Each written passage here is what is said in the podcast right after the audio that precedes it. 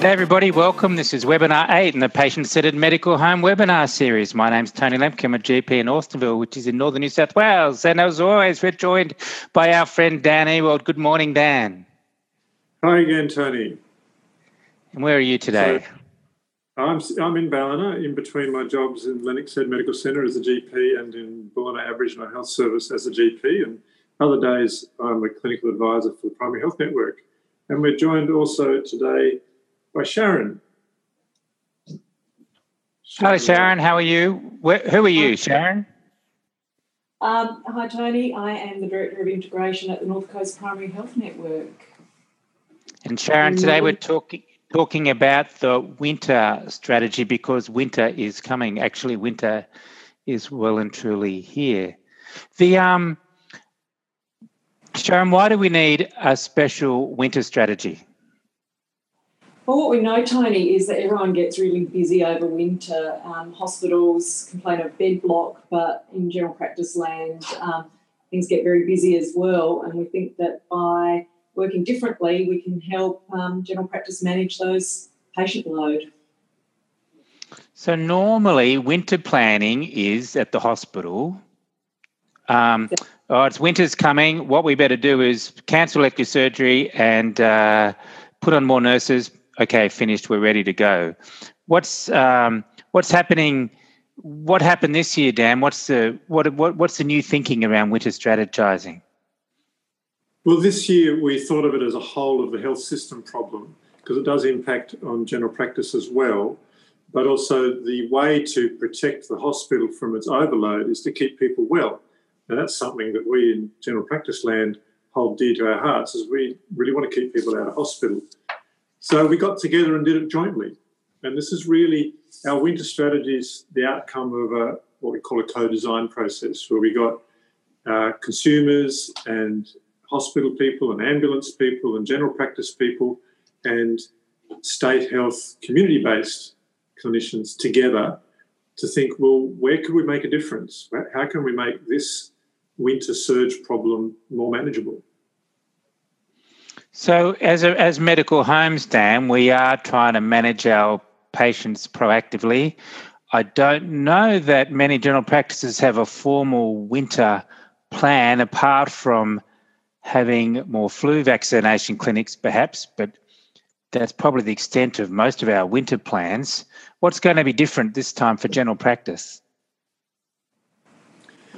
This time, the Primary Health Network, together with the local health district, are offering more support for general practice to kind of boost the care that they give to a, a cohort of people they've selected as being at high risk of ending up in hospital.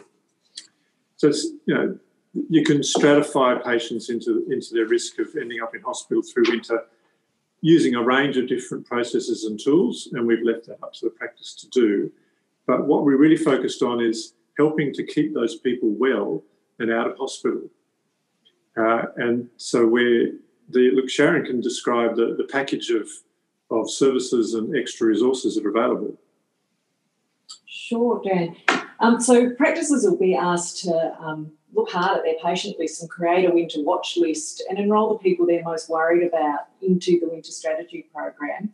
And they'll receive some extra funding um, for managing these patients more um, intensively over winter. And we're offering a one the equivalent of a one hour practice nurse appointment for on enrolment and then 20 minutes a week for um, the maintenance of these patients. And that will be paid um, over winter until the end of October. But in addition to the money, which we think will boost general practice's workforce to manage some of these patients, there'll be other supports. And we're working hard with the chronic disease management team to make them more responsive to the needs of these patients being managed in general practice. We're boosting the resources that are available on through the Winter um, 2017 website that we've set up.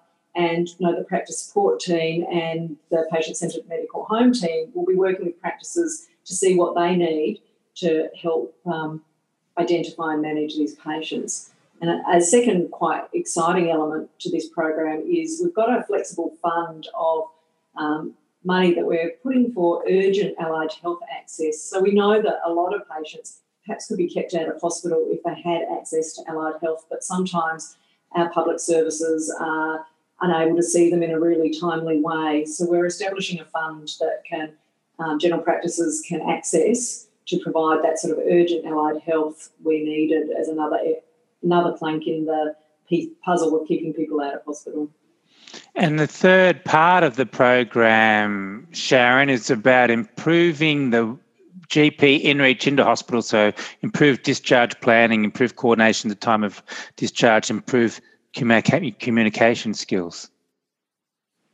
Yeah, Tony, we, we picked in the, through the co-design process, we picked three broad aims. One was about making sure that the public was well vaccinated, and particularly boosting the and targeting vaccination uh, promotion to pockets where it would make the biggest difference. And so there's a particular focus in getting people who, in aged care facilities, particularly the staff, well vaccinated.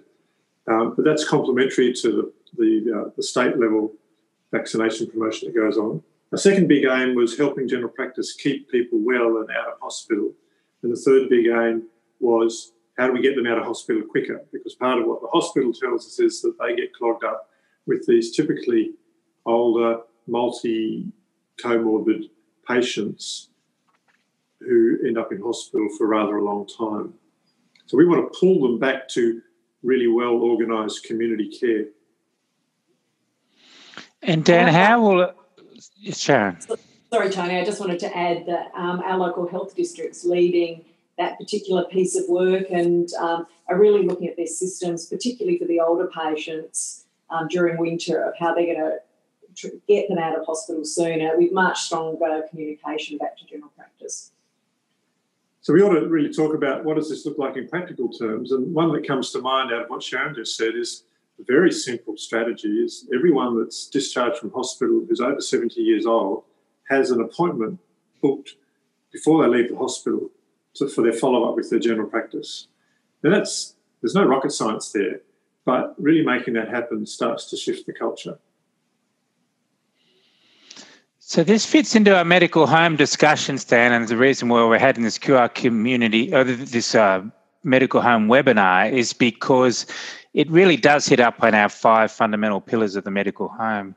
So, Dan, it's, it's person centered in the sense that to what extent does it enable people to manage themselves better at home? How we uh, how are making sure that the patients actually notice some difference through this program?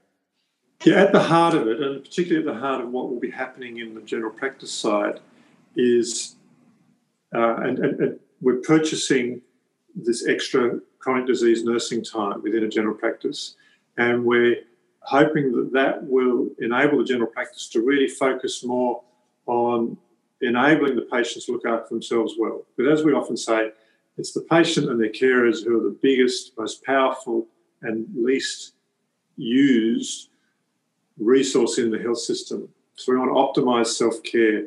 So we're looking forward to those chronic disease nurses working in general practice, helping people, helping ensure that all of these people have got sick day action plans is a key marker of, of good chronic disease care.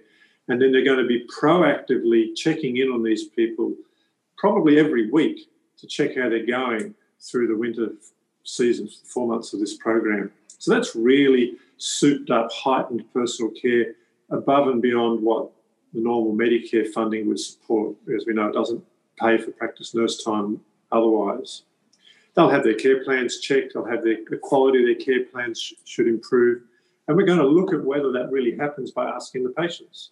So that's an, another step forward for us in our region is to really jump in using patient reported measures. We're going to ask the patients are they confident in using their self care plans, their sick day action plans? Are they able to access the care they need when they need it? And then we're going to ask do some global quality of life scores with them as well. On top of that, because we go for the quadruple aim of not just better experience of care and better health outcomes and um, better joined up care and efficiency of care, but also better clinician experience of care, we're going to see if we can show an improvement in the clinician's experience of offering this heightened chronic disease care through the winter period. So we'll be having some before and after clinician reported experience measures embedded in there well. So it's it's person centred and it's also the experience of receiving and giving care centred. And you've talked about how the program can improve accessibility by having gen, uh, practice nurses available for patients to contact by improving their ability to get appointments at the time of discharge. You've spoken about it improves comprehensive care uh, and that it's a proactive uh, program that allows us to access other allied health providers to join the team when they're needed. You've explained how it's coordinated care and that the practice nurses will be helping and assisting patients and their families to access the care that they need. And there's a focus on quality and safety, and I guess you're going to be evaluating it quite closely. Dan, do you, do you think you've got all the answers this year, or do you see this as a quality improvement program? In the in the big game, it's a quality improvement program. This is our practices, our local health district, our primary health network, making a bold trial of a new way of doing business and uh, we'll learn as much as we can out of it. We do have measures in there. As we say, measurement is an essential ingredient in a quality improvement approach. And over the whole four months, we've got program measures, but within each general practice team, we'll be encouraging them to use little small step measures along the way, very consistent with the kind of quality improvement approach that we have embedded in the patient centred medical home support program. And Sharon, it appears that this is not business as usual winter planning then from the either general practice viewpoint, but particularly from the local health network and the hospitals viewpoint. Uh, do you, to what extent are they participating in the program, committed to the program, and how important is that hospital participation in the winter strategy? Look, I think this is unprecedented in our area. It's very exciting, and the amount of enthusiasm we're seeing from our local health district, um, from top level leadership, and most particularly the chronic disease management staff, is very exciting. They really want to do things differently, and they're very committed to making this happen. So I have every reason for optimism. I'll be happy if we check back in in November, but I think we'll all still be friends. So we will do that, Sharon. We'll bring you back. Uh, Dan and I will bring you back in November to uh, for the evaluation to see uh, uh, to see what improvements have been made in patients' care and ability to manage themselves over the winter, and and to look at the formal outcomes of the program, if that's okay with you. Sure. So, Dan, so, practices want to be involved. Can they get involved now? Yes, they should have a look uh, at the practitioner newsletter to see some links telling them about the program. They should have a look at uh, our section on the Primary Health Network website. And, and if you go to www.ncphn.org.au slash winter 2017, this is a really live site and we're putting new resources and new materials up there all the time. At the moment, practices can get on and enrol and reserve some places. And as of today, we've had um, about 450 practices have requested places for 450 patients, and we have a thousand spaces in this program. We've only been open for a week, so we're pretty excited about the level of enthusiasm. Um, and as of Tuesday, they'll be able to enrol patients through that site. And we're building a really secure enrolment portal so that um, it will go, no, can protect the patient information and it will go straight to the local health district who's managing all those things from a privacy point of view. Fantastic. So the, uh, the where the practices are learning about the program now. Some are starting to sort out who their patient list will be for their watch list over winter, or over the flu season technically, um, and uh, the funding for the practice nurse time kicks in the beginning of July and runs through to the end of October. All right.